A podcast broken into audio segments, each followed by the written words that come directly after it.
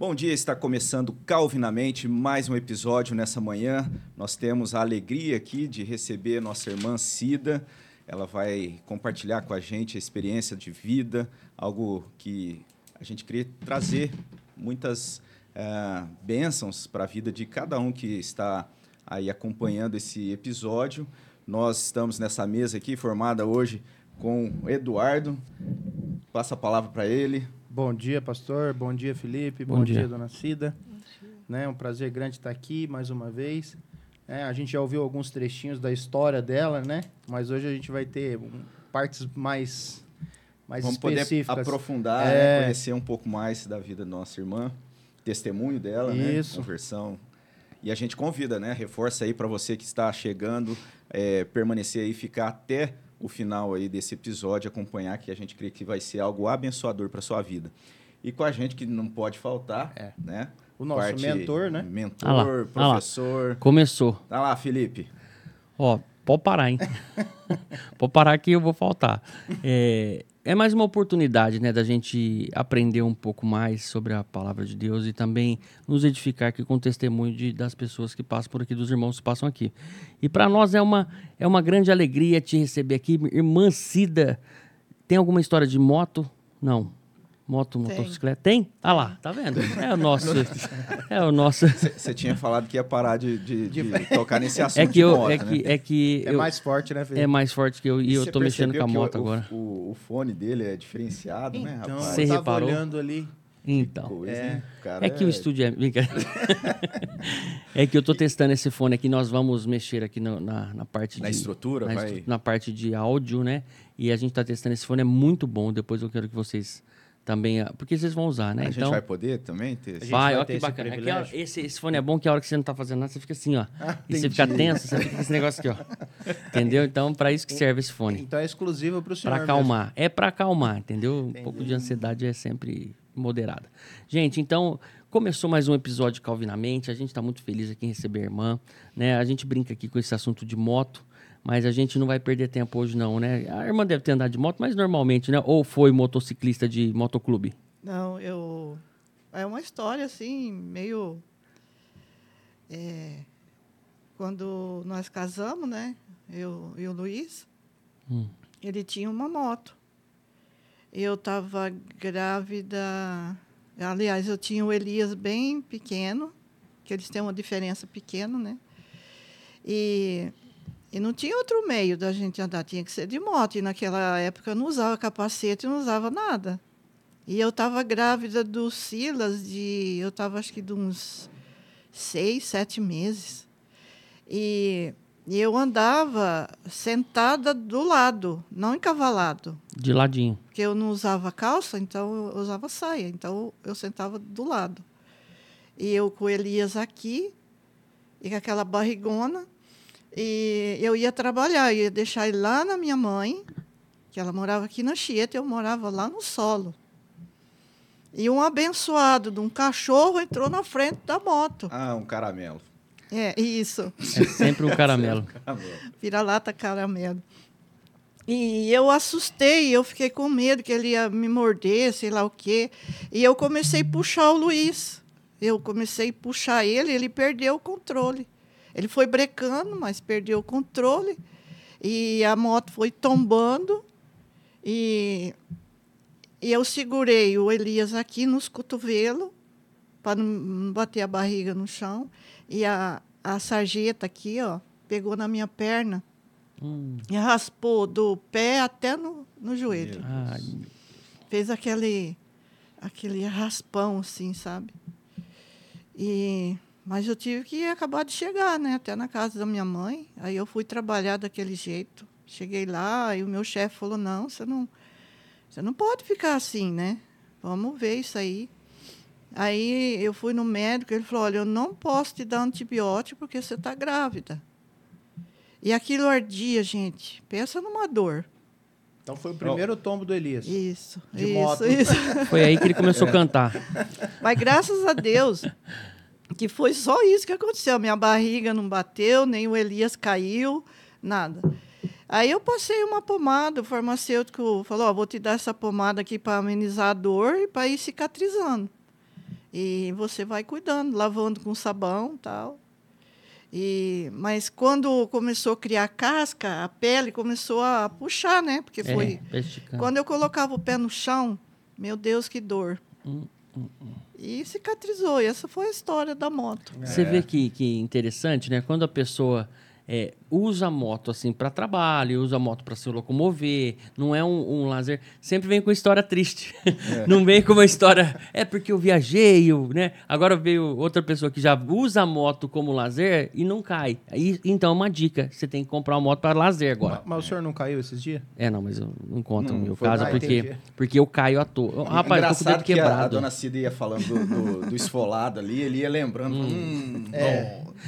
Tá e muito... você vê... Você vê que ainda, faz sentido, porque o Elias já era nascido, o Elias cantou. E o outro que fala um pouco menos estava dentro da barriga. Então, já deu tudo certo. Mas o Silas vai vir participar uma Silas, hora. Tá queremos você já, aqui, Silas, contando sua história aí no contrabaixo. Mas era uma loucura. Hoje eu penso, falo, meu Deus, a gente, quando é novo, a gente não tem muito juízo. É verdade. Ô, dona Cida, mas a senhora falou que usava saia sempre? Porque sempre. A senhora gostava muito de usar a saia? Não é não. Que é? É aí que nós queremos. Porque a igreja onde eu estava não permitia usar a calça. Era o legalismo da saia. Aí, assim, direto. A senhora chegou, então, na nossa igreja, a senhora saiu dessa igreja que não permitia usar calça e veio para a nossa igreja em que época? Agora recente? Quanto tempo faz que a senhora está lá agora na nossa igreja? 7 anos que nós estamos ali. 2016. Então, se as crianças eram pequenas... por aí. As crianças eram pequenas, de 7 anos para trás, então ficou muito tempo nessa igreja, é isso? Eu fiquei 23 anos nessa igreja. 23 anos. E como é que foi a sua saída? Como é que foi a sua... Teve uma conversão? Ou a sua conversão foi nessa antiga igreja? Então, para vocês entenderem a história... certinho, eu tenho que começar, como diz, do começo. Vamos começar, então. Agora começou Calvinamente. Porque vamos lá. Foi uma coisa, foi sequência da outra. Se eu começar no meio, vai ficar meio estranho, não vai dar para entender como que foi, o trabalhar de Deus. Vou até pegar uma rosquinha. Eu nasci no sítio do meu avô, né, que era comarca de Urupeis. Eu não sei bem o que vem dizer aí. Essas coisas. Tipo um município. Isso. Então, até então, tive uma infância normal, escola, ia para a roça com meu pai e tal. E aí eu fiquei ali até os meus 11 anos. Aí meu pai resolveu mudar para São Carlos, que o sítio começou a não dar mais renda, não dava mais para ele ficar ali. Então, ele resolveu ir para a cidade de São Carlos. E faltava 6 meses para mim tirar o diploma do primário, né? Então, eu fiquei na casa da minha avó em Urupeis, que a minha avó morava em Urupeis. Fiquei ali até completar os 6 meses e depois ele veio me buscar. Aí nós ficamos em São Carlos e aí ele resolveu mudar para São Paulo. Porque São Carlos é uma cidade muito boa para viver, mas não tem emprego. A única fábrica lá grande é da John Faber, né, que é a lápis. E algumas tecelagem, mas eles trabalhavam muito com menor naquele tempo, e o salário era muito pouco. Então, meu pai falou, não dá para a gente ficar aqui. Aí ele mudou para São Paulo. Então, lá,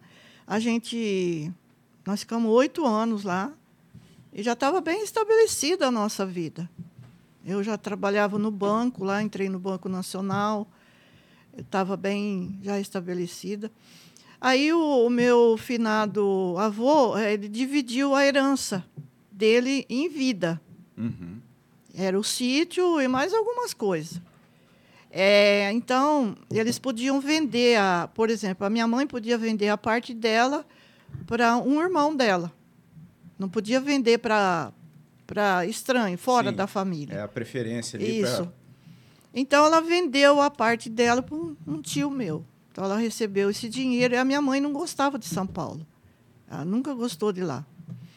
E ela botou na cabeça que ela queria vir embora para cá, para Rio Preto. que já ficava mais próximo dos parentes, né? Uhum. E eu não queria vir, porque eu estava trabalhando no banco, eu gostava do emprego, era um emprego que eu sempre sonhei. Que... Essa época a senhora tinha quantos anos, mais ou menos? Eu entrei no banco, eu tinha 19 anos. E aí...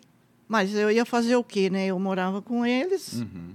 Aí eu fiquei lá na casa de uma amiga minha, que trabalhava comigo, para esperar a transferência minha sair, para mim vir para cá, trabalhar na agência aqui. Aí eu fiquei, acho que um mês e meio, e saiu a minha transferência, eu vim embora para cá. Comecei a trabalhar na agência aqui. Hoje o Banco Nacional não existe mais. E seus pais já estavam aqui? Já. Isso, eles já estavam aqui.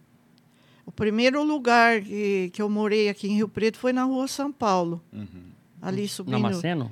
Isso. Tinha um posto de gasolina ali, subindo, acho que uma meia dúzia de casa para cima. Nós mudamos aí. Então, veio todo mundo. Veio a minha família, mas os meus dois cunhados, que as minhas irmãs já eram casadas. Então, nós arrumamos uma casa bem grande. Morava todo mundo junto, imagina. E não saía briga, não, viu? Ah, a gente se dava muito bem. E aí, a minha mãe resolveu comprar um bar. Esse bar era na Ciqueira Campos com a Coronel Espínola. Hoje é uma loja de roupa. Mas era um bar assim, muito frequentado, tinha muitos clientes, né? Era uma coisa boa na época. Região central, então. Ali, isso. Né? Então, trabalhava ela, meu cunhado, e os meus dois cunhados, um abria o bar bem cedo, trabalhava até meio-dia, ele ia descansar e entrava o outro. E a minha mãe e a minha irmã mais velha, que é a minha irmã mais velha, né? Ela trabalhava fazendo salgado, essas coisas, abastecendo ali o bar. E foi, até então, nossa vida era normal, né? E a minha irmã mais nova,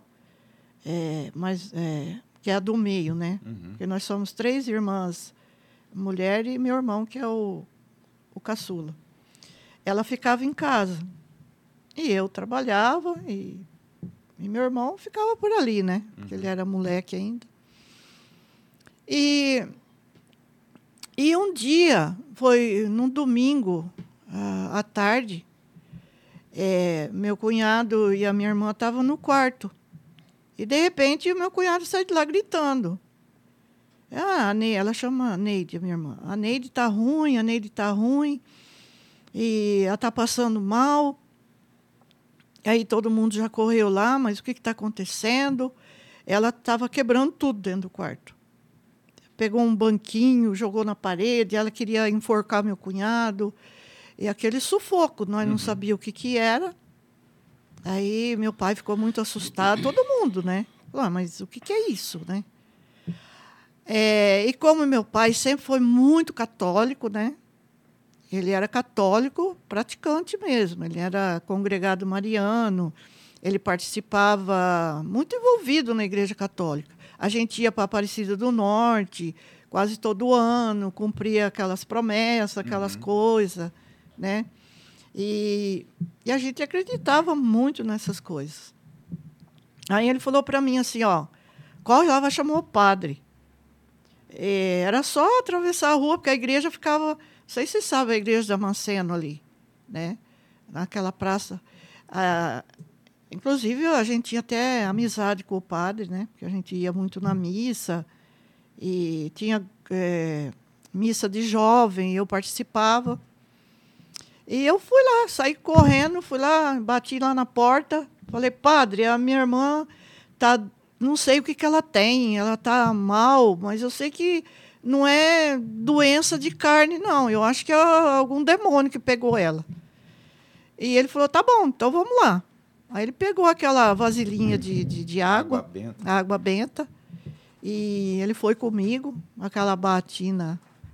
até no pé, e nós atravessamos a praça e tal. E aí os vizinhos já saíram, porque, né, curioso nunca falta, né? Já viu com a bacinha na mão? E aí ele entrou E ele pegou aquela água e jogou assim na minha irmã, né? E ele excomungava aquele demônio que estava nela. Eu te excomungo. Mas não falava nem em nome de Jesus, nada. Eu te excomungo e tal. E aquilo se manifestou. E ele cuspiu, né? Aquilo que estava na minha irmã cuspiu no rosto do padre. E ele falou assim, você vem me tirar eu daqui? Imagina. E riu, né? Deu aquela gargalhada. Falou, some daqui. E o padre pegou a vasilhinha dele e foi embora. E ele falou para o meu pai, né? A sua filha está louca, você tem que internar ela no Bezerra. Ah, e depois ficou louca, né? É. Entendi. Aí meu pai falou, imagina, o senhor está doido. Minha filha nunca foi louca, minha filha é normal. Eu não sei o que está acontecendo com ela. E aí eu tinha uma vizinha, a vizinha do lado de cima, que frequentava o terreiro. E aí ela trouxe a resposta. E aí nós começamos a ir. Uhum. Aí foi que nós começamos a frequentar o centro. Então, aí eu desenvolvi... Só um parênteses, dona Cida. Assim, a gente vê que... Até, às vezes, a gente dá imagina qual foi a tensão daquele momento, mas a gente enxerga a importância, né? Assim, de ter uma firmeza, uma clareza, porque, querendo ou não, vocês estavam ali, na simplicidade de vocês, de repente chega uma pessoa, né, traz ali um discurso falando trazendo uma informação, né, que, no caso, parecia que seria para ajudar, né, daquela situação, e aí, na verdade, isso vai desenvolver para algo, né, que, ao invés de libertar, aprisiona mais ainda, né? Só para trazer isso, como é importante a gente estar atento, né, às coisas que são ditas, independente do momento, às vezes num momento difícil, às vezes alguém fala alguma coisa, aquilo precisa estar firmado na palavra, né? A gente precisa sempre andar ali, buscando e estar firmado na palavra. Aquele que está ouvindo aí vai acompanhando para ver como que é algo que realmente o perigo de se, às vezes, não se ter uma orientação correta, né? Mas, desculpa interromper, a senhora, então, foi e procurou lá o Pai de Santo, né, para saber mais. É bom, assim, você argumentar, porque abre mais a mente, né? Abre mais o leque para a gente comentar. Então, é justamente isso. As pessoas, não é que elas entram nesses buracos... Nessas linhas, né? Nessas linhas, porque ela quer. Ela sempre vai procurar o quê? A solução para o problema dela. Uhum. E foi o que aconteceu conosco aí, né, naquele momento. A gente queria uma solução. É igual uma pessoa que está com fome, você oferecer pão duro para ela, ela come. Uhum. Porque ela quer resolver o problema da fome dela. Então, quando essa mulher... Porque isso eu conto assim, bem resumido, mas a história é bem ampla. Isso foi um sofrimento muito grande, isso demorou tempo. A gente sofria, a minha irmã sofria, todo mundo sofria. Começou a afetar... Todo mundo. Isso aconteceu mais de uma vez com a sua irmã, então? Mais de uma vez.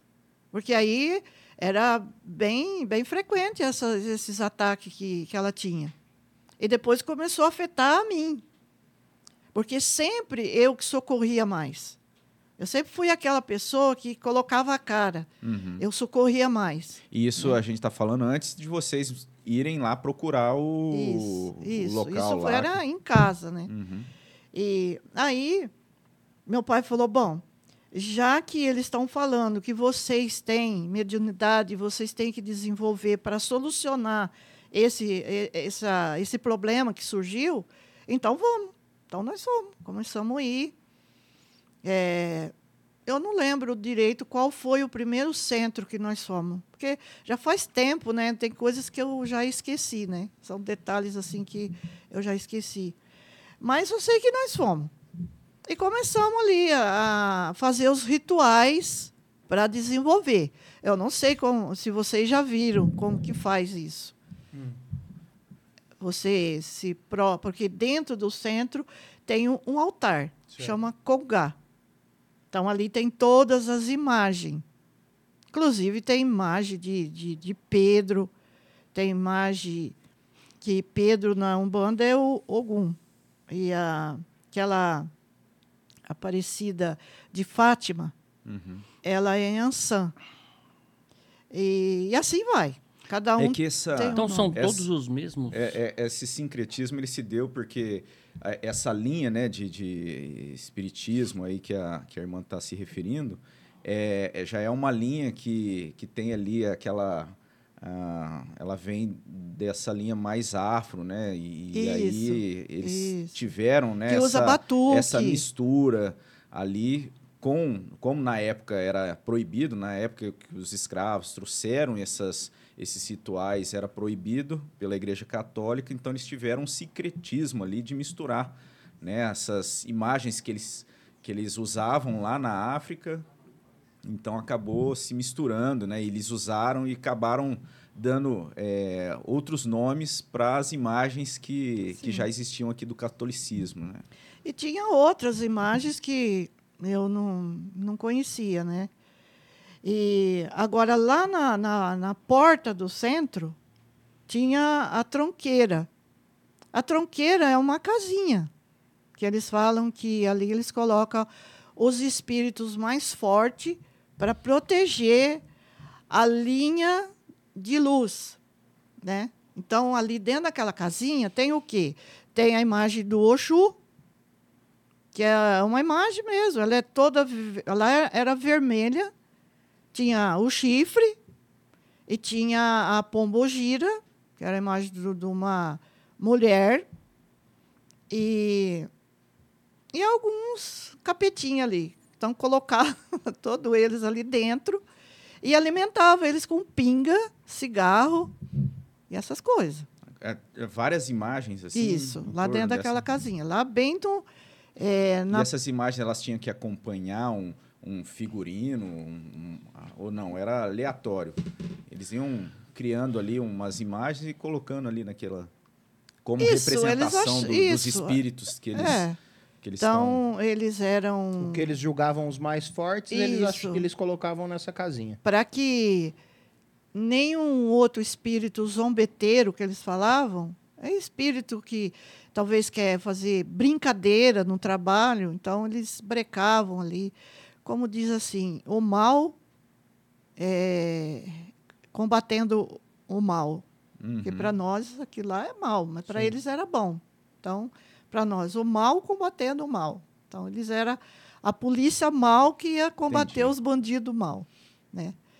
E porque lá dentro... Bom, deixa eu contar como que desenvolve. Aí a gente se prostrava diante desse altar, né? E eles falavam, você invoca a sua entidade, mesmo que você não conheça ela, mas você invoca. Então, você começava, como o ambiente já é um ambiente carregado de tudo aquilo, e aí você aí ele...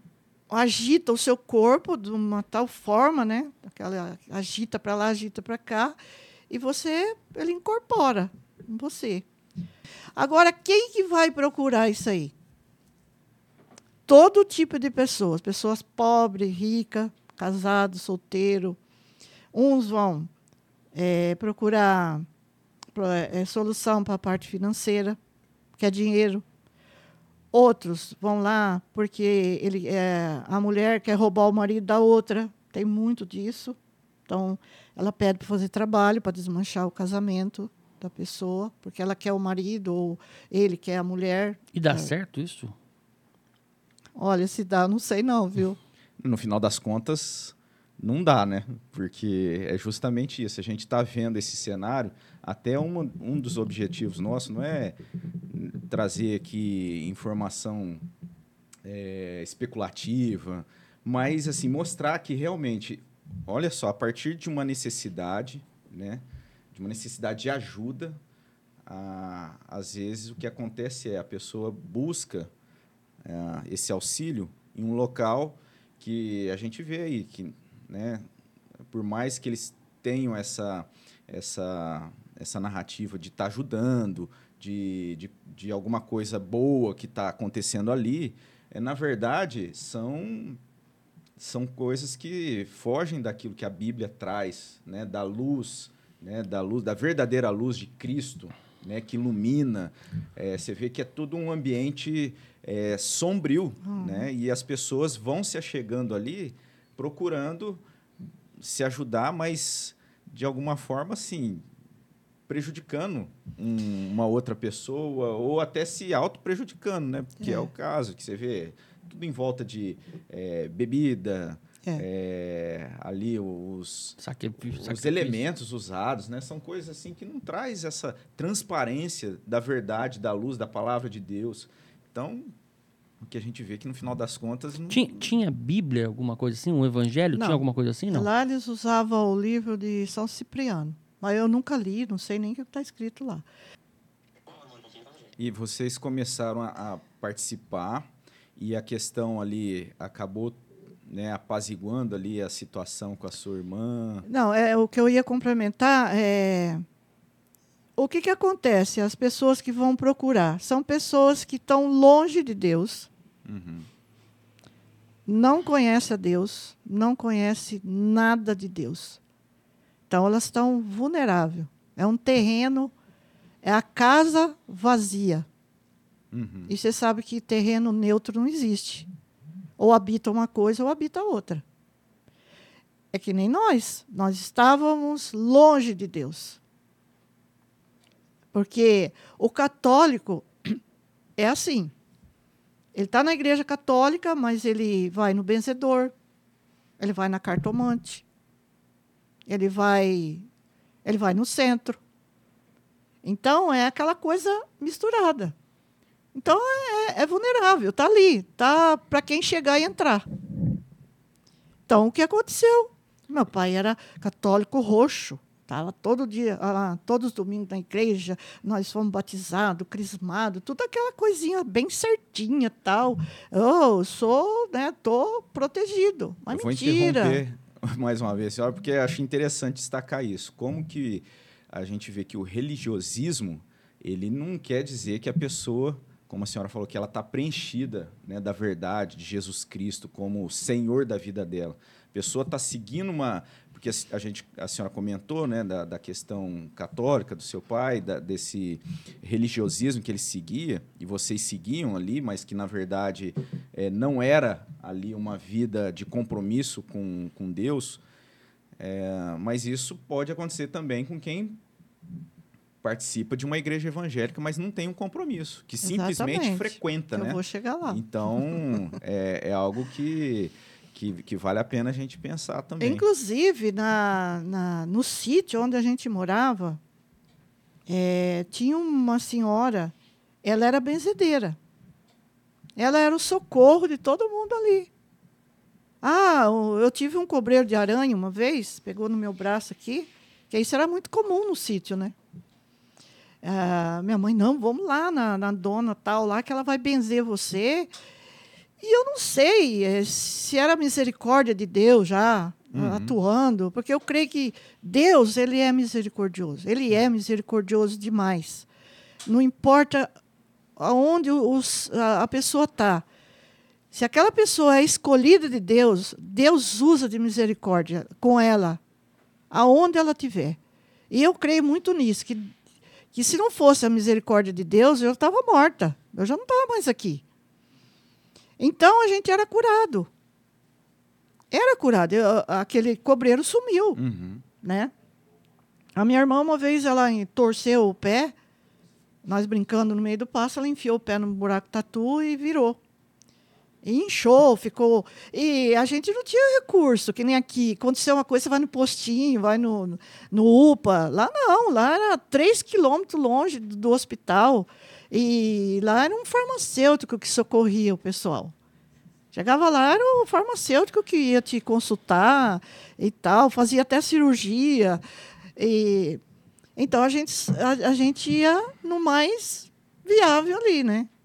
Então, ela era o socorro, ela benzeu lá o pé da minha irmã e tal. Então, o católico, ele é assim. Ele é assim, ele vai para tudo quanto é evento de coisas que ele ouve. Ah, lá tem um benzedor assim que adivinha não sei o quê. Ele está lá. Inclusive, uma vez aqui tinha um... Esse a gente fala assim, né? A gente pensa assim, por mais da nossa discordância com a linha católica, mas essa forma... É o católico, vamos pensar assim, o geral, né? O mais comum. Porque tem alguns que realmente estão lá no catolicismo lá, e seguem, de certa forma, mais especificamente o catolicismo em si. Mas, no geral, que a gente vê no nosso país é esse catolicismo só mais assim, que está aberto ao sincretismo e correndo para várias vertentes, né? Para se preencher, para resolver os problemas. Então, da Igreja Católica... Para um centro, foi um pulo, né? Não tem nem ponte, já é direto. Uhum. Que foi o que aconteceu conosco. Quer dizer, meu pai esqueceu tudo aquela crença que ele tinha na Aparecida, no Benedito, sei lá, tanto santo. Ele esqueceu tudo aquilo lá. Então, ele foi o quê? Procurar um outro socorro, uma outra coisa que era, sei lá, qual que é pior, não sei, né? Então, é isso aí. A pessoa ela entra nessas coisas pela necessidade, pelo aquilo que ela está vendo, aquele sufoco que ela está vendo. Ela quer sair daquilo. Ela não conhece Deus, não conhece o Evangelho, não conhece nada. Ela vai. Ela acredita naquilo lá piamente. E nós fomos aí nós fomos se envolvendo. Né? Aí, a família toda. Eles chegaram... Não, o único que desenvolveu foi eu, meu irmão e a minha irmã. A meu pai e a outra minha irmã e a minha mãe, não. Uhum. Eles não se envolveram com isso aí. Eles só assistiam de longe. Mas frequentava? Não. Também não? A minha mãe não ia, nem meu pai. E nem a outra minha irmã. Só eu que ia. Que eu tinha carro na época, então eu levava, eu carregava. Então... Aí, o centro aqui de Rio Preto, porque tinha muito centro em Rio Preto. Agora é difícil ver, viu? Inclusive, lá perto de casa tem um. Mas antigamente tinha muito centro. Isso era uma coisa muito forte. As pessoas frequentavam. Esse centro que a gente ia, lotava de gente. Lotava. A gente foi num centro, numa chácara, era a mãe de santo, era uma mulher... lotava de gente. Eu nunca vi tanta gente daquele jeito. Eles tinham os médios era uma turma mesmo, assim, para dar passe em todas aquelas pessoas. Então, era muito frequentado. Então, a gente rodou tudo, todos, para a gente conhecer. Porque eles falavam, vocês têm que ir naquele lá, porque aquele lá é assim. Ali, né? Então, a gente foi em todos, quase. Todos. O último... antes da nossa conversão, foi aqui na Anchieta. Mas agora... e esse ponto é interessante. Assim, o que eu quero dizer com isso? Mesmo ouvindo isso, você acha que, por exemplo, o que acontecia das pessoas relacionadas à primeira linha, quando passava para a segunda, você acha que existia justamente isso, uma condução no sentido... porque uma coisa é você buscar algo... para preencher uma necessidade. Uhum. Mas depois que você tem um encontro com uma revelação dessa, nós somos o próprio Satanás. Qual que era digamos assim, e aí, se sentia mais forte ou se sentia acuado, ficava preocupado, com medo? Não, era normal.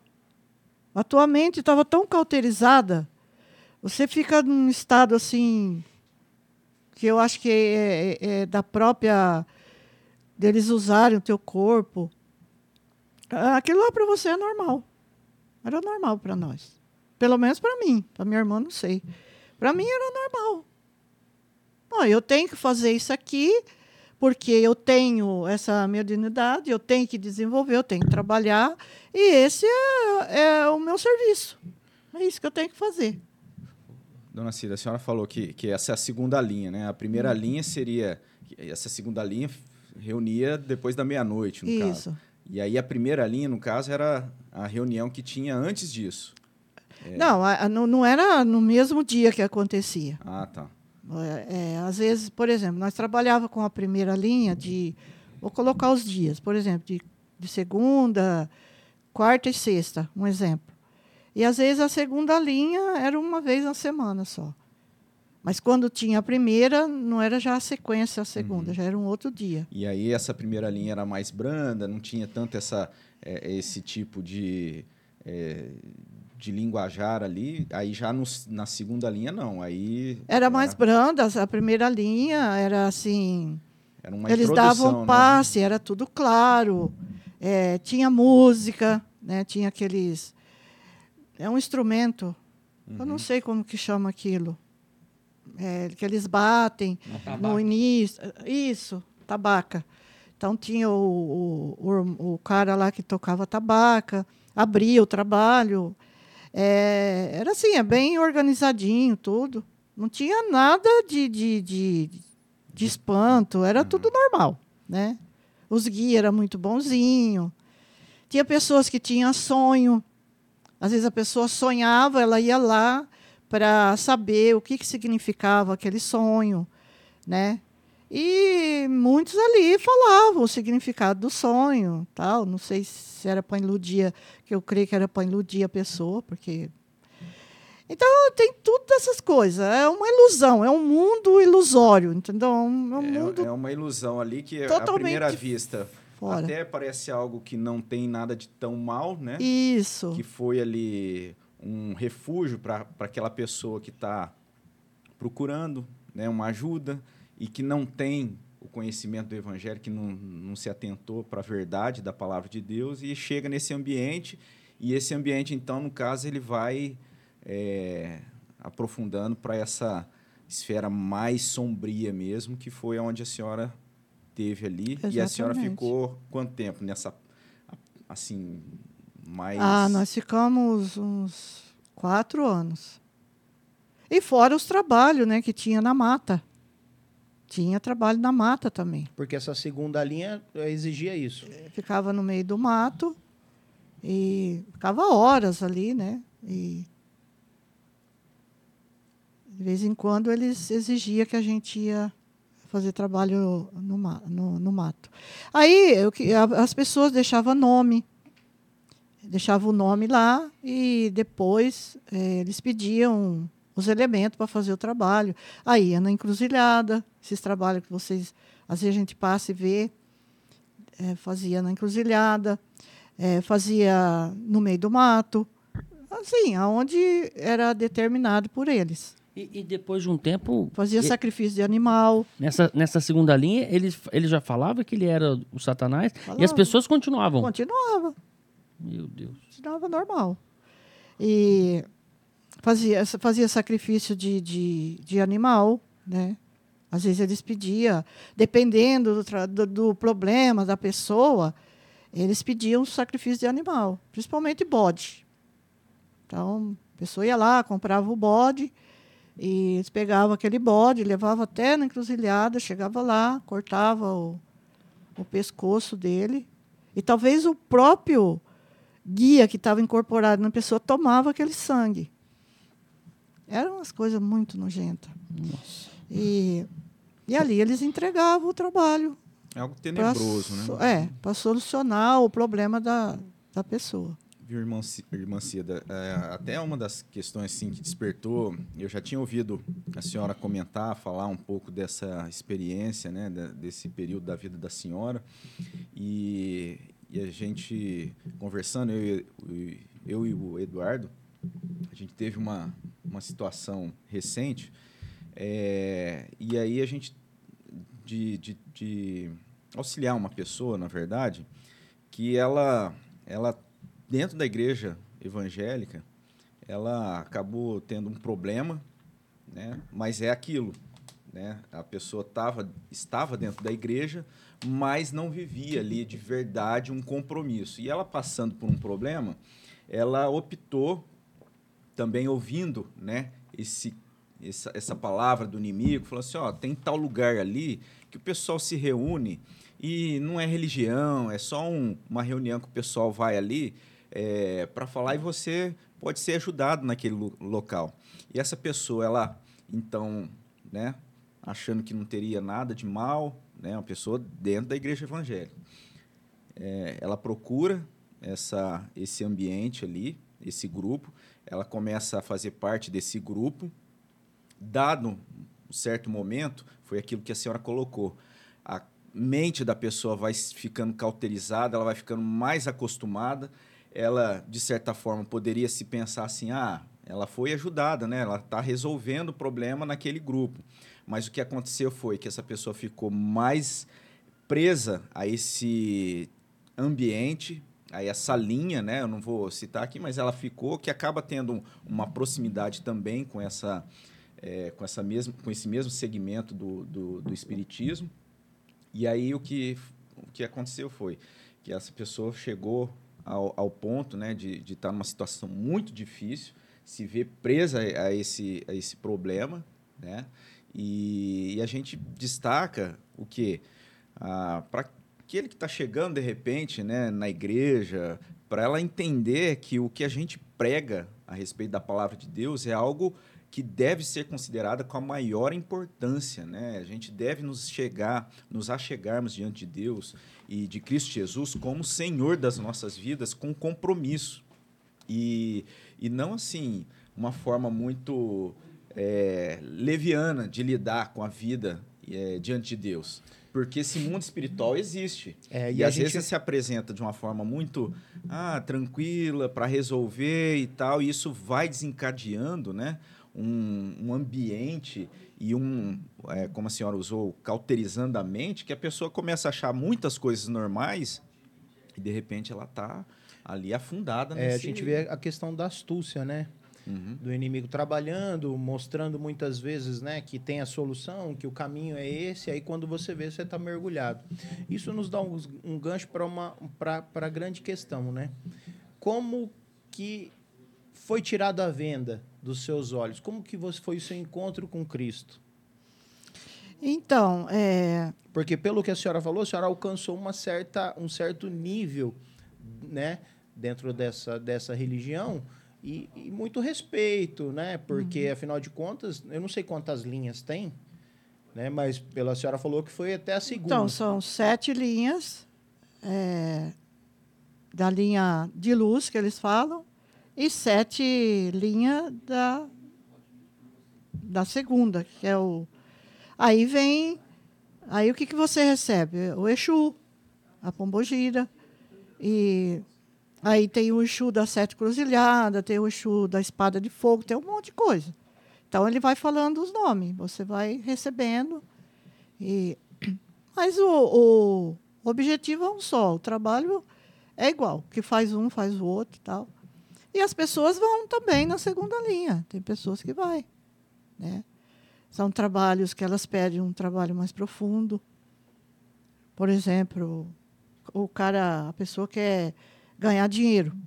Então, ele pede lá para ele fazer, para que a coisa vira na vida dele.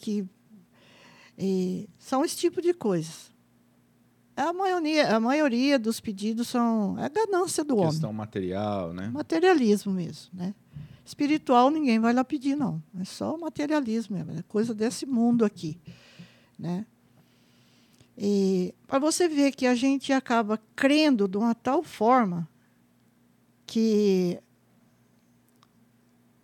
quando eu comecei a ir no centro, eu estava trabalhando... Não, eu trabalhava na Cinemark aqui. E tinha uma menina que trabalhava comigo, ela passava mal. Ela tinha esses ataques, essas coisas.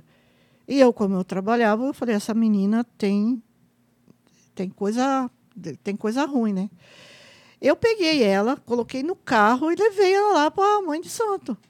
Por quê? Porque eu achava que ela também podia resolver o problema dela. Só que tem um porém. A gente trabalhava tudo, mas a nossa vida era uma miséria. Era uma miséria. Era uma opressão. Eu, por exemplo, eu era uma pessoa muito oprimida, triste, desanimada. Eu não tinha vontade de viver. Perdi o emprego, fiquei doente. A minha mãe perdeu tudo que ela tinha, porque, de repente, o objetivo qual que era? Eu vou chegar lá. A minha mãe perdeu tudo. Os clientes do bar sumiu. Aí eles começaram a fazer trabalho dentro do bar. E aí a coisa foi piorando. Aí ela ficou devendo no banco. Não tinha dinheiro para pagar o fornecedor. Foi assim. Aí o buraco começou a abrir e o abismo começou a abrir para nós. Então, nós não tínhamos paz dentro de casa. Era barulho, nós ouvia pedra em cima da casa, achava perna de frango no quintal. Eram umas coisas de louco. E assim, foi uma miséria. Teve uma época que, no dia de Páscoa, eu nunca vou me esquecer disso, nós não tínhamos o que comer. A minha mãe fez um punhado de arroz e cebola para nós comer. Nós não tínhamos o que comer. As portas se fechou de uma tal forma que eu fiquei de cama, meu irmão ficou de cama, todo mundo doente. A nossa vida era triste. Nós era tudo oprimido, tudo triste. A minha casa parecia um cemitério. E desculpa se eu chorar, viu, gente?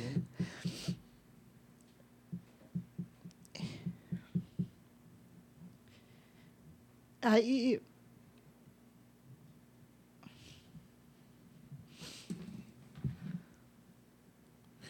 Dona Cida, a gente vê que o inimigo que é o pai da mentira, né?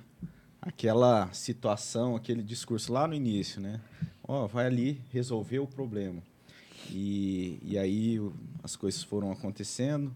À primeira vista poderia se pensar que deu certo, como foi a pergunta do Felipe. Mas dava certo?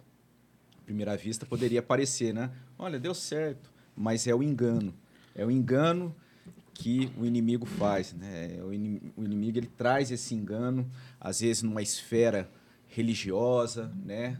De um misticismo dessa linha de superstição toda. Mas, às vezes, o inimigo arma também engano com coisas muito mais simples.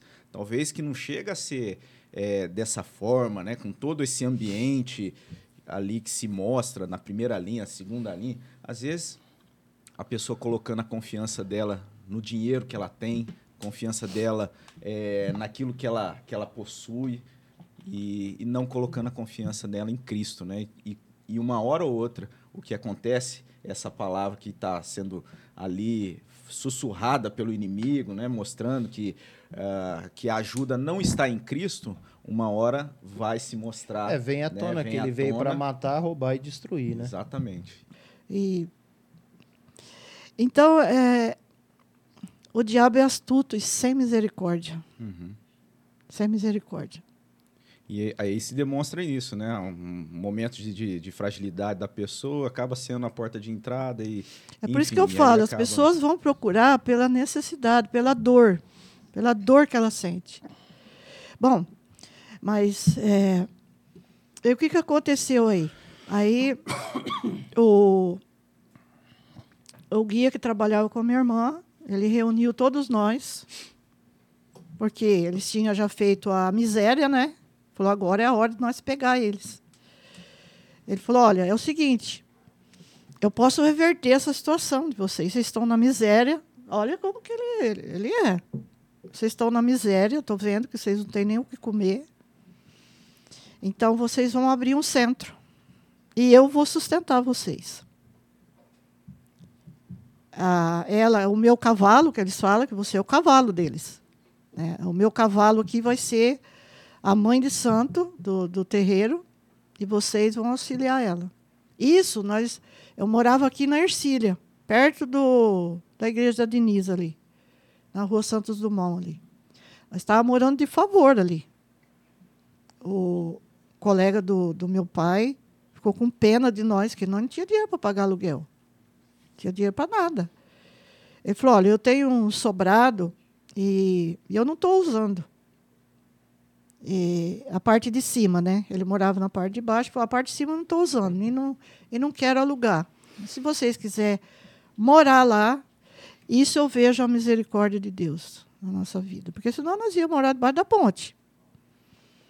Se vocês quiserem morar lá, vocês podem morar. Pode ficar à vontade lá o tempo que vocês quiserem. A hora que vocês ajeitar a vida de vocês, aí vocês saem. Aí nós abrimos o centro ali. Fizemos a tronqueira, tudo certinho. E vocês acreditam que vinha pessoas que eu não sei de onde, eu nunca tinha visto, nunca vi aquelas pessoas. E elas chegavam ali para pedir socorro para nós. E ele falou, e vocês vão cobrar. Vocês podem cobrar, não tem medo de cobrar, não. Porque eu vou sustentar vocês assim. E eu vou deixar vocês ricos com isso. Aí nós começamos a trabalhar, e eles que traziam as pessoas, não era nós, não. Nós não conhecíamos ninguém. Como que essas pessoas apareciam lá? Isso a gente pode ver essas almas aflitas, né? Para você ver. Uma ovelha que não tem pastor. Não, mas... Às vezes a gente tem a verdade e não se dedica a ser local de refúgio. A gente não se dedica a ser instrumento de Deus para levar a verdadeira luz, a verdade, a vida, a verdadeira esperança, né? E muita gente aí perdida vai procurar aquilo que está sendo oferecido ali. Aí eu e meu irmão e a minha irmã, nós... Oh, mas de onde que vem essas pessoas? A gente não conhece ninguém, né? Então, a gente começava a cobrar os trabalhos, né? Porque a gente não tinha dinheiro para nada. E aí começou. E eles iam orientando o que a gente tinha que fazer, e a gente ia fazendo o que eles mandavam. Fazendo o que mandavam. A gente trabalhava com a primeira linha, com a segunda, dentro de casa, ali na cozinha de casa. E foi ali que o Espírito Santo, que eu creio, que usou meu pai, tocou no meu pai. Meu pai falou assim, eu não criei meus filhos para estar nessa vida. Porque nós parecíamos três porcos, né? No chão, aquela nojeira, comia carne, bebia, aquelas coisas. Era terrível, né? E ele falou, eu não criei meus filhos para isso, tem alguma coisa errada. Tem alguma coisa errada. Não está certo isso aqui. Aí ele pegou e saiu. Ele falou, eu vou procurar ajuda. Aí ele achou uma igreja, aqui perto do viaduto.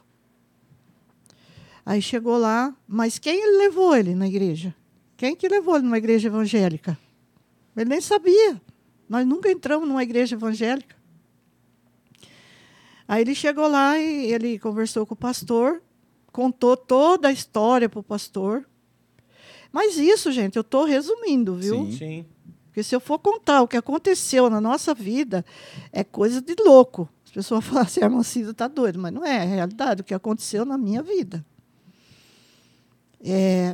Aí ele falou para o meu pai, olha, é o seguinte, eu vou ter que ir lá na sua casa. Fala para os seus filhos não sair, que hoje eu vou lá. Tá bom. Aí meu pai chegou em casa e falou, hoje vai vir um pastor aqui. Aí nós, pastor? Mas o que ele vai vir fazer o quê aqui? Não, ele vai vir aqui, vocês não saem de casa, fica aqui. Aí já alvoroçou, né? Os espíritos já queriam tirar nós dali de todo jeito. Eu queria ir para a rua, minha irmã já queria... Aí meu pai falou, não, vocês vão ficar aqui, vocês não vão sair. Aí ele chegou. Ele e um auxiliar dele.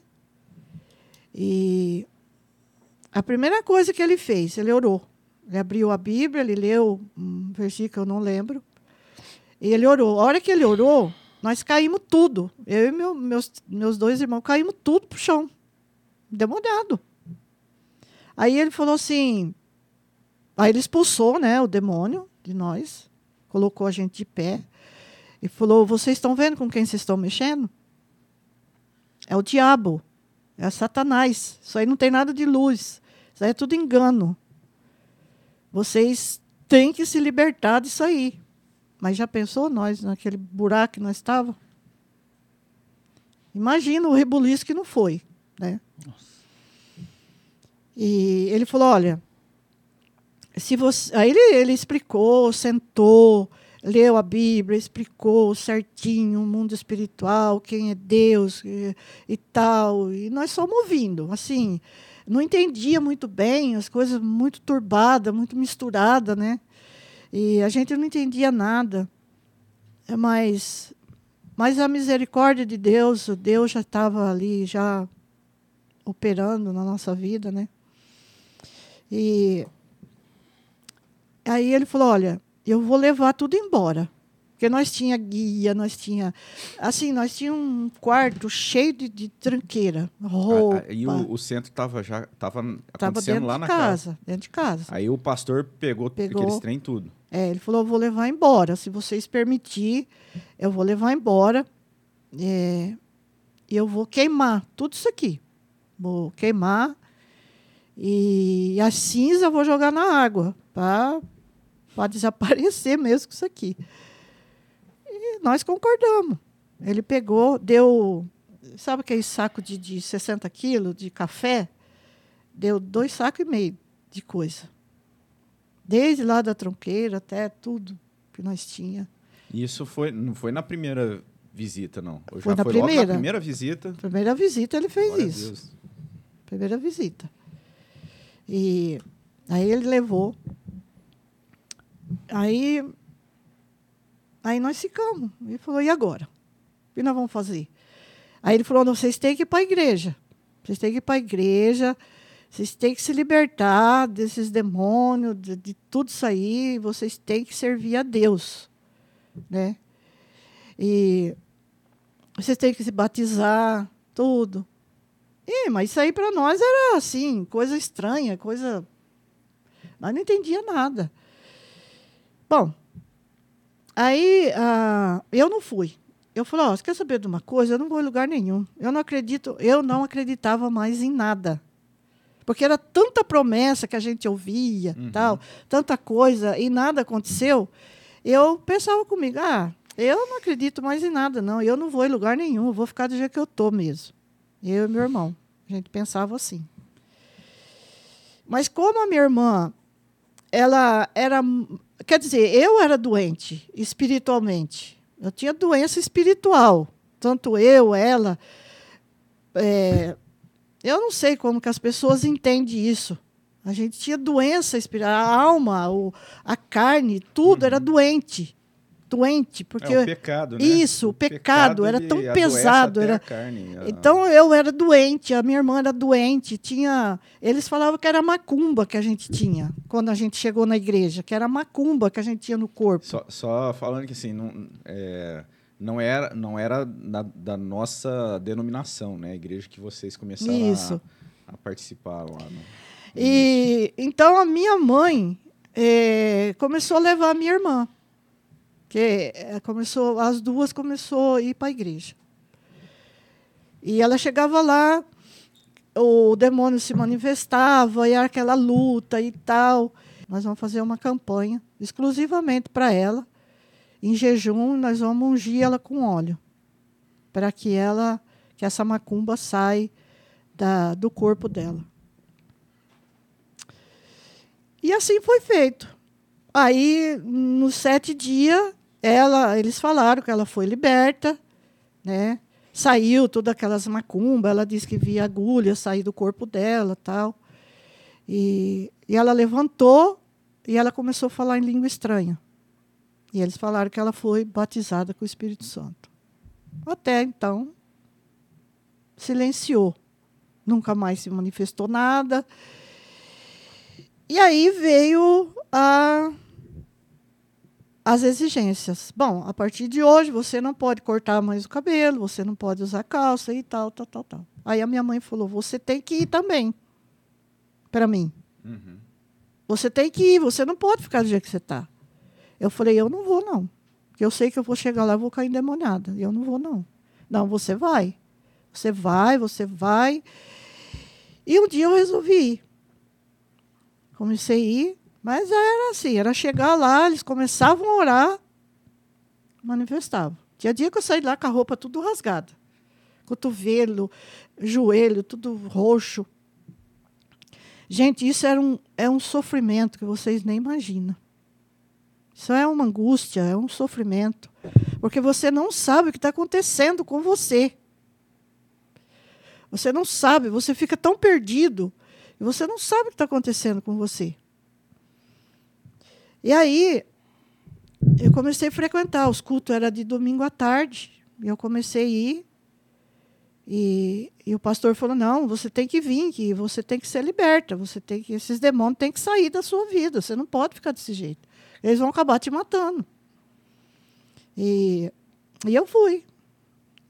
Aí, num domingo à tarde, ele falou para mim assim, hoje você vai ser liberta. Eu falei, mas como que o senhor sabe? Ele falou, porque eu sei. Porque você vai ser liberta hoje. Aí ele me chamou lá na frente. E aí rodeou de obreiro, né? E ele orou, e eu caí, e eu rolava no chão. Rolava de um lado para o outro. E ele falava, pode deixar, porque Deus está fazendo a obra na vida dela. Agora, o que aconteceu comigo ali, eu creio que tudo era misericórdia de Deus. Eu sei que não tem base bíblica isso, mas a misericórdia de Deus é muito grande. Então, quando eu estava ali, naquele lance ali de libertação, eu olhei para cima e eu vi o teto da igreja abrir. Abriu, assim, uma fenda. E eu via, assim, fogo. Era um fogo que caía em cima de mim. Quando caía, aqueles espíritos, eles gritavam de uma tal forma. E eles falavam, tá me queimando, tá me queimando, tá me destruindo, né? E eu vi aquilo, parecia uma chuva, sabe, neve, aquela coisa leve. E aquilo foi até aquilo fechar. E quando eu levantei, eu estava são, eu não tinha mais nada. Dona Cida, é importante a gente destacar, assim, a senhora falou que não tem base bíblica, né? A gente não desconsidera a realidade do mundo espiritual, né? A senhora teve essa experiência em uma outra igreja evangélica, de uma outra linha. A forma como a gente entende é diferente, de certa forma, mas a gente não desconsidera essa realidade do mundo espiritual. Então, assim, uma das coisas que nós não fazemos, diferente de outras linhas, né? É criar um ambiente e, de certa forma, destacar isso no ambiente de culto, né? Essas manifestações. Mas a gente crê, e até é bíblico, né? A gente vê que isso aconteceu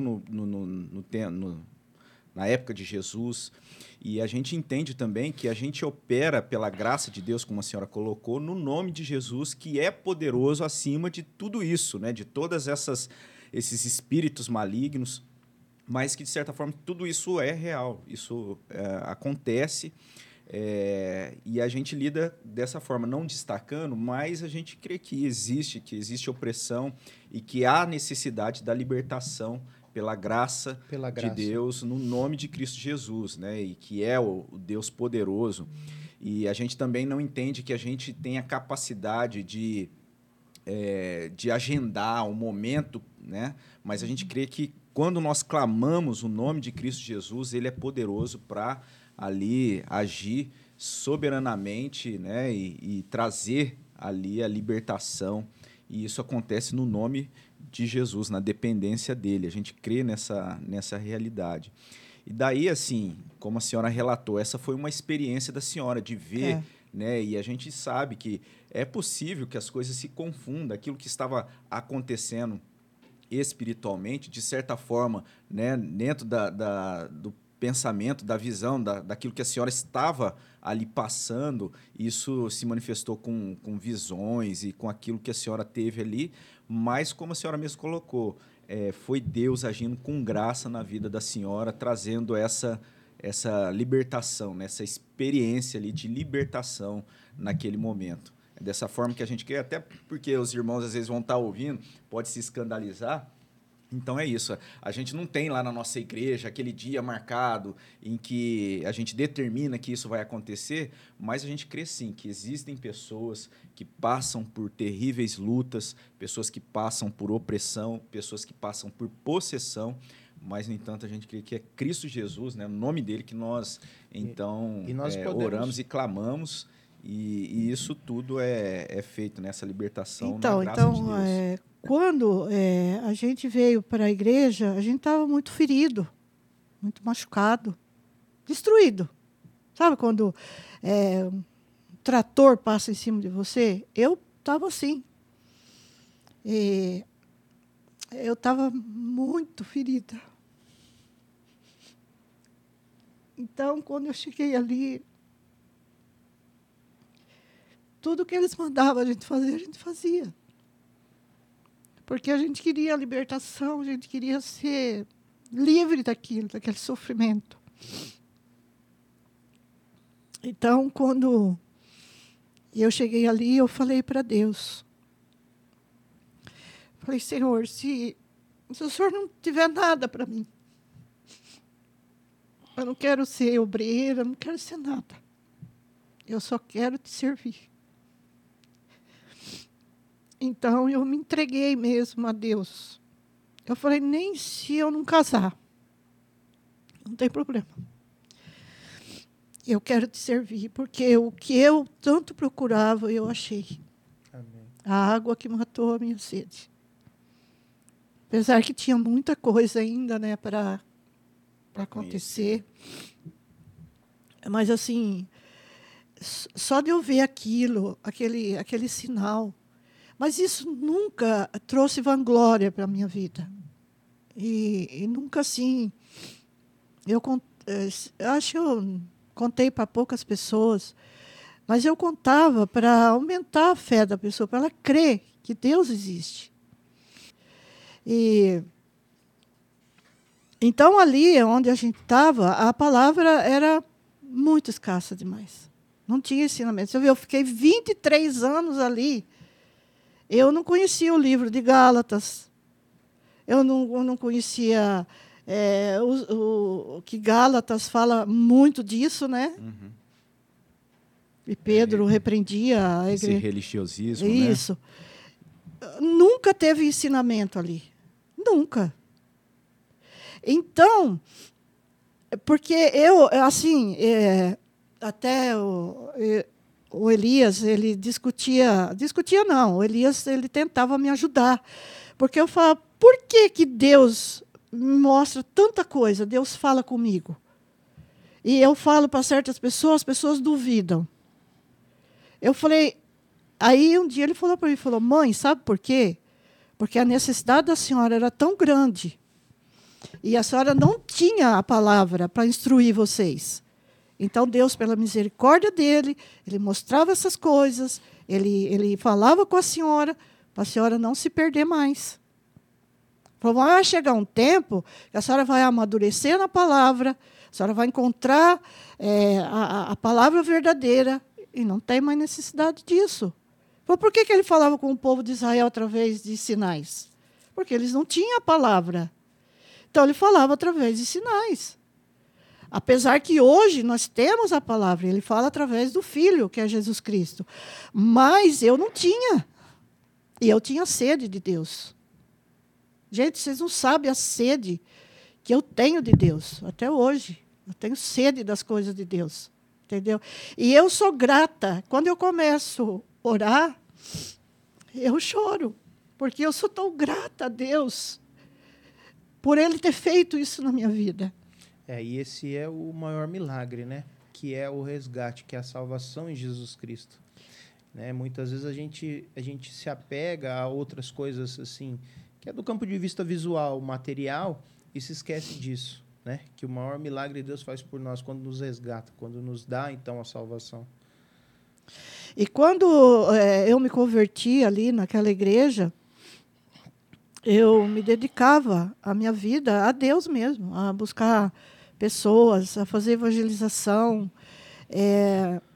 Eu me entreguei mesmo a Deus. Eu me casei porque Deus quis que eu casasse. Eu nunca procurei. Porque Deus quis que eu casasse. Tudo que aconteceu na minha vida, porque foi a vontade de Deus. E pedi perdão a Deus, né, por a gente fazer certas coisas que não é bíblico, né? Que eu orava por revelação, eu profetizava. Mas, assim, no meu coração, não era para enganar as pessoas. Eu fazia aquilo para ajudar as pessoas. Uhum. Mas só que eu estava fazendo uma coisa errada, né? Que não tem na Bíblia. A senhora tocou no ponto que é aquilo que a gente entende, né, como a base de sustentação da nossa vida, da nossa doutrina, que é a palavra de Deus.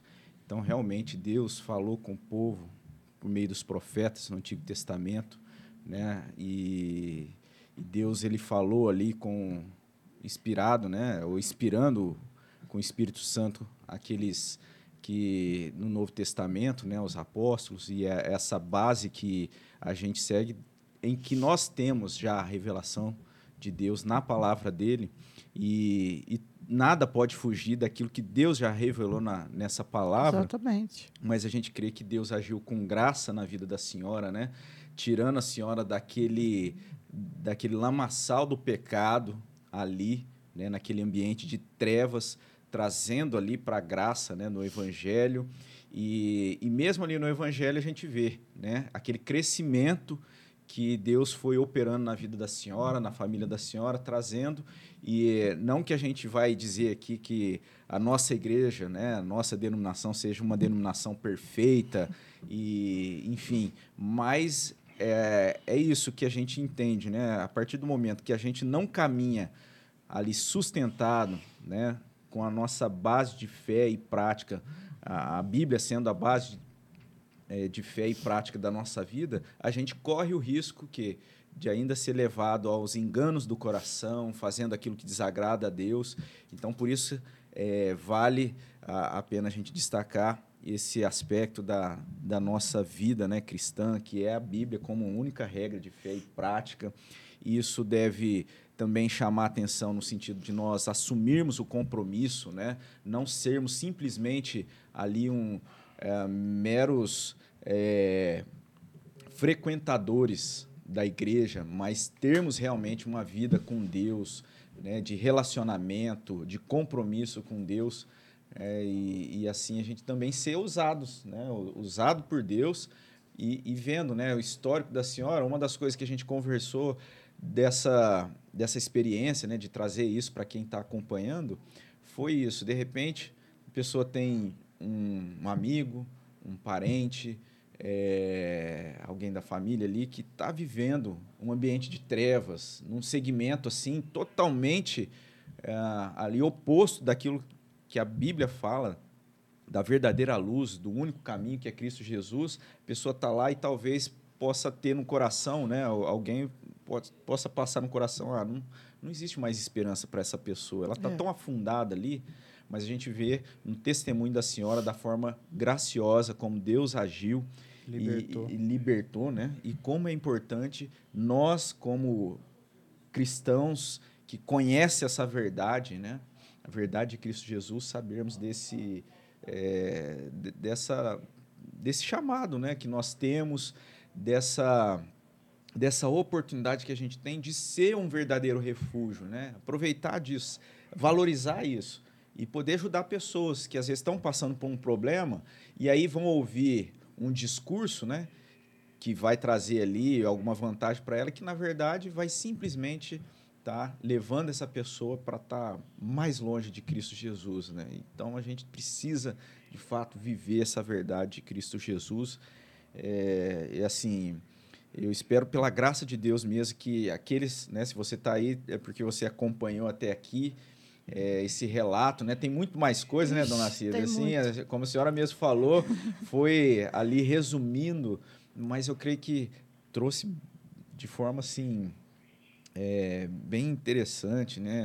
Esses aspectos todos desse período triste da vida da senhora, mas como Deus agiu com graça transformando isso. Então, eu espero que isso também venha, de alguma forma, aí contribuir, edificar a sua vida. Essa é a nossa, como eu disse no início, né? Nossa ideia não era trazer simplesmente aí, a especulação em torno do que acontece, o que deixa acontecer nesses ambientes, mas... mostrar que a graça de Deus libera, é maior do que tudo isso, né? Que Cristo Jesus é, de fato, o Senhor sobre todas as coisas. Então, eu só tenho a agradecer à senhora. O Eduardo, não sei se ele tem algo ainda acho que o Eduardo perguntou como que eu cheguei na Igreja Presbiteriana. Isso. Então, isso também já é uma longa história. Que, como lá, né, tinha... essas pessoas que falam... Eu estou passando do horário? Ó, a gente tem uma cronologia. Eu senti que a irmã está seguindo uma cronologia da tua vida, como a irmã chegou na nossa igreja, né? Uhum. A gente extrapolou um pouquinho, mas a gente tem um tempo, e é um tempo bom ainda. Fique em paz. Ah, tá. Né? Mas o que a irmã puder abreviar, assim, que vai ser um pouco particular, né? Mas é bom a gente ter esse tempo e falar certinho, porque as pessoas se identificam, tá bom? Então, pode falar em paz. As pessoas estão assistindo e estão adorando esse podcast, tenho certeza. Então, deixa o seu like já, aproveita.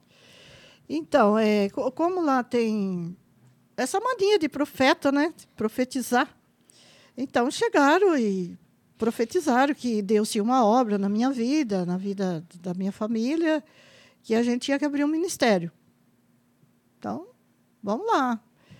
E vamos abrir e tal. Desliguei da igreja que eu estava. E começamos em casa.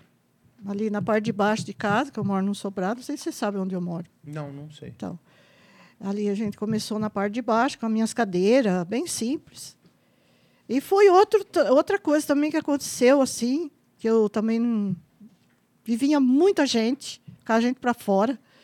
Via gente que eu não conhecia e tal. E começamos. Aí veio uma outra pessoa, profetizou que Deus tinha uma obra para mim levantar um templo.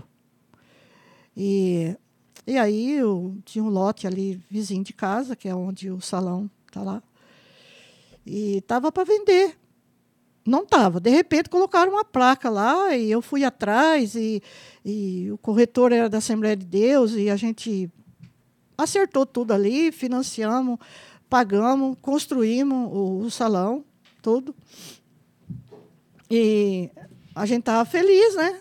Tudo feliz, vamos para o templo, vamos inaugurar, fizemos a inauguração, tudo. Mas aí Deus falou assim, não é nada disso, não. Vocês vão para outro lugar, não é aqui, não. E foi quando o Silas começou a ter contato com a mocidade da igreja. O Elias já tinha feito seminário em outra denominação. E ele começou a me explicar as coisas, tal, como que era. E era uma confusão danada, porque eu não concordava com ele. Eu falei, você começou agora, você quer me ensinar? Eu há tanto tempo estou na igreja. Tal. Ele falou, mãe, tudo bem, a senhora está na igreja, mas só que tudo que vocês fizeram, tem coisas que Deus fez pela misericórdia dele, mas não está na Bíblia, está errado. Vocês têm que parar com isso. Então, foi muito difícil para mim. Foi outra etapa da minha vida, muito sofrimento, para mim entender isso aí, até Deus fazer com que eu entendesse, né, o Evangelho, realmente o que é o Evangelho. E aí, me parece que o Silas ouviu que a igreja queria abrir um trabalho lá na Zona Norte. Ele falou, e foi quando a gente já tinha parado com a igreja. Eu falei, quem sabe dá certo, né? De abrir aqui, a gente ter o salão, tudo, né? Então eu conversei com o pastor Misael, ele falou assim, tá bom, irmão, a gente vai orar, vamos ver e tal. E aí eles foram lá, foi bastante... presbitério, pessoas do presbitério foi lá, viram, gostaram, tudo. Mas não deu certo. Não deu certo. E foi aí que eu comecei a ir para a igreja presbiteriana. Comecei a ir, antes eu comecei a ouvir, o Elias falou à mãe, ouve esse pregador aqui, que é o Nicodemos, o outro lá, o Hernandes. Ouve eles, ouve o sermão, ouve o ensinamento que eles dão, a senhora vai entender muita coisa. Então, comecei a ouvir. Tem uns jovens que eles fazem um programa Dois Dedos de Teologia, não sei se vocês já ouviram ele, que eles eram pentecostais roxo, né? E eles esclareciam muito essa parte aí. Eu comecei a ouvir eles também, e eu comecei a entender. Porque aquela passagem da descida do Espírito Santo, eu nunca... Ninguém me explicou aquilo lá. Que aquilo era idioma, aquele povo que estava lá era povo de outras nações, que o Espírito Santo usou os apóstolos ali, o povo que estava ali, na língua daquele povo. Nunca ninguém tinha explicado isso, eu não entendia. Então, lá era língua estranha, não era nem outras línguas, era língua estranha que eles falavam, né? E aí eu fui entender a passagem de Atos. E, então, comecei. E aí eu ficava admirada. Eu falava, meu Deus, como que a gente vivia tão, tão fora das coisas e tal. E aí eu comecei a ir para a igreja. Quando eu comecei a ir para a igreja, eu não entendia o que eles pregavam. Eu ficava fitada os olhos no pastor Misael, e eu não conseguia entender o que ele falava. Eu comecei a desanimar. Eu falei, eu não compreendo o que eles falam, não consigo entender. Aí eu comecei a orar a Deus, falei, Senhor, tem misericórdia de mim. Eu quero entender o evangelho, eu quero entender o que eles pregam. E aquilo foi abrindo a minha mente, né? Aí um dia ele estava pregando uma mensagem e aquilo começou a falar comigo. Sabe, aquela palavra foi entrando assim no meu coração e eu fui entendendo o que Deus estava falando. E eu chorei muito aquele dia no culto, me alegrei também, né? Que falei, Deus é misericordioso, né? E foi assim. E assim, no começo, achei meio estranho, porque eu pregava, eu dirigia a igreja, eu era líder, né, na outra igreja. Inclusive, as denominação aqui de São José do Rio Preto, eu dirigi quase todas elas. Então, eu, assim, a mulher era líder ali, né? Fazia reunião com o obreiro, tudo. E quando eu cheguei ali, eu achei estranho. Eu falei, a mulher não prega, a mulher não tem liderança ali, né? Mas aí, na Bíblia, ensina por que a mulher não tem. É mais uma lição, viu, dona Cida? De perseverar, né? Às vezes, ó, você que está ouvindo, de repente participa do culto lá, não entende, principalmente o mais novo ali, que quando estiver pregando, não desanime não, né? Não desista não, continue, ó. Deus, de alguma forma ali, use a pregação, né, para edificação.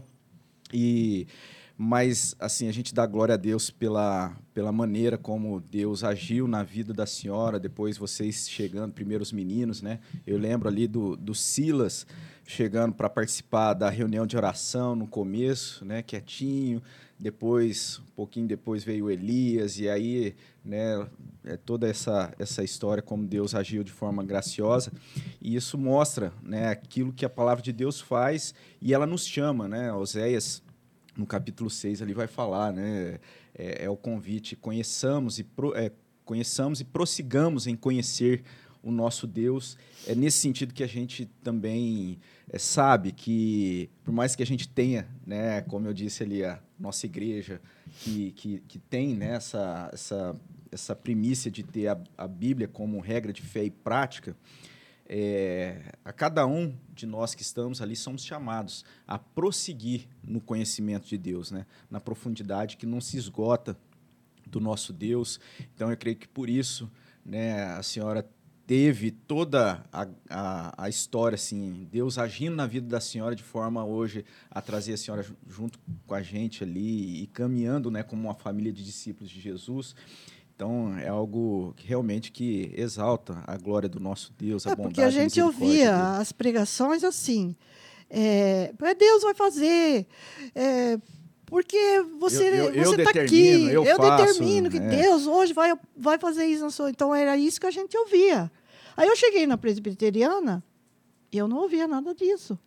Eu nunca ouvi. Fala, Deus vai fazer, porque Deus hoje tem uma obra na sua vida. Eu falo assim, mas e aí? Deus não fala comigo, então? Como que é? É isso que eu não entendia. Mas Deus, ele fala de uma forma tão clara que agora, né? Que tirou aquela venda, né? Aquela coisa. E eu falo, meu Deus, como que Deus fala hoje através da palavra? Você está lendo a Bíblia, Deus está falando com você. Inclusive, eu tenho até anotação. Um dia eu estava lendo um devocional e Deus começou a falar comigo. Eu anotei, falei, hoje Deus falou comigo através dessa palavra. Está anotado. E é dessa forma que a gente crê que Deus fala, por meio da palavra dele. E tanto na pregação, né?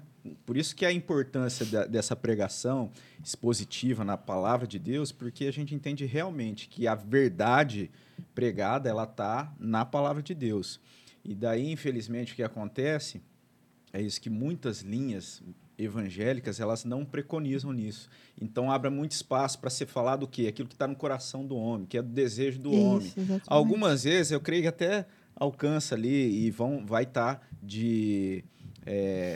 ali conectado com a verdade da Bíblia, mas muitas vezes vai ser engano, porque é uma palavra que parte do coração do homem, que é enganoso, né? E a gente, para não correr esse risco, a nossa pregação e aquilo que a gente busca sempre é que a pregação ela seja ali pautada na palavra de Deus. A senhora tem mais alguma coisa ainda? Eu tenho, assim? Mas eu sei que não dá mais para mim. Não, é até assim, é porque a gente espera... Né? O Elias já esteve aqui com a gente, então, se você quiser saber um pouco mais, o Elias também compartilhou um pouco dessa experiência. Então, a gente teve a senhora, a gente espera receber o Silas também. E talvez até na ocasião que o Silas tiver, a senhora também pode estar participando. Ou a gente marca um outro, né? Porque a gente vê que realmente tem muita experiência, muita coisa. Assim...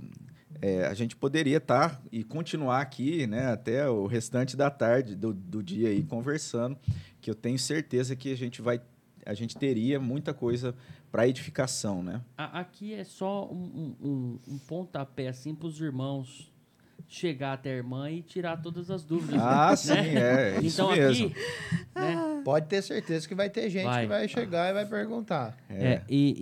Assim, para mim, é um episódio que vai ficar para minha história até, porque eu cheguei a passar por essas fases assim de transição de igreja, e também na minha família passou por essa situação de centro e tudo mais, essas coisas, e a gente vê que vai no fundo do poço, vai no fundo do poço, mas Deus é misericordioso e pela sua graça ele faz a obra na nossa vida, né? Na vida dessa pessoa aqui, que é da minha família. Então, eu já vivi isso e eu sei como é complicado. Mas esse episódio aqui é para edificar, e a gente conseguiu chegar nesse final com glória de Deus. E a gente também tem, assim, um carinho pelos nossos convidados. E a gente, para marcar esse dia, a gente faz uma lembrança, né, Robson? É isso mesmo. E hoje é o Robson que vai entregar esse presente. Eu ia passar para você honras aqui de entregar o presente. A honra minha já está do lado da irmã. O presente, né, a gente recebeu de ter a companhia da senhora hoje com a gente.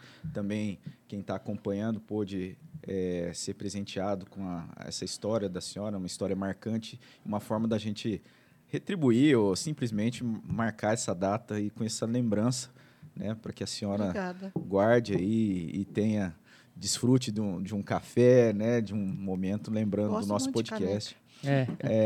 Outra prática nossa é sempre pedir para o nosso convidado fazer uma oração.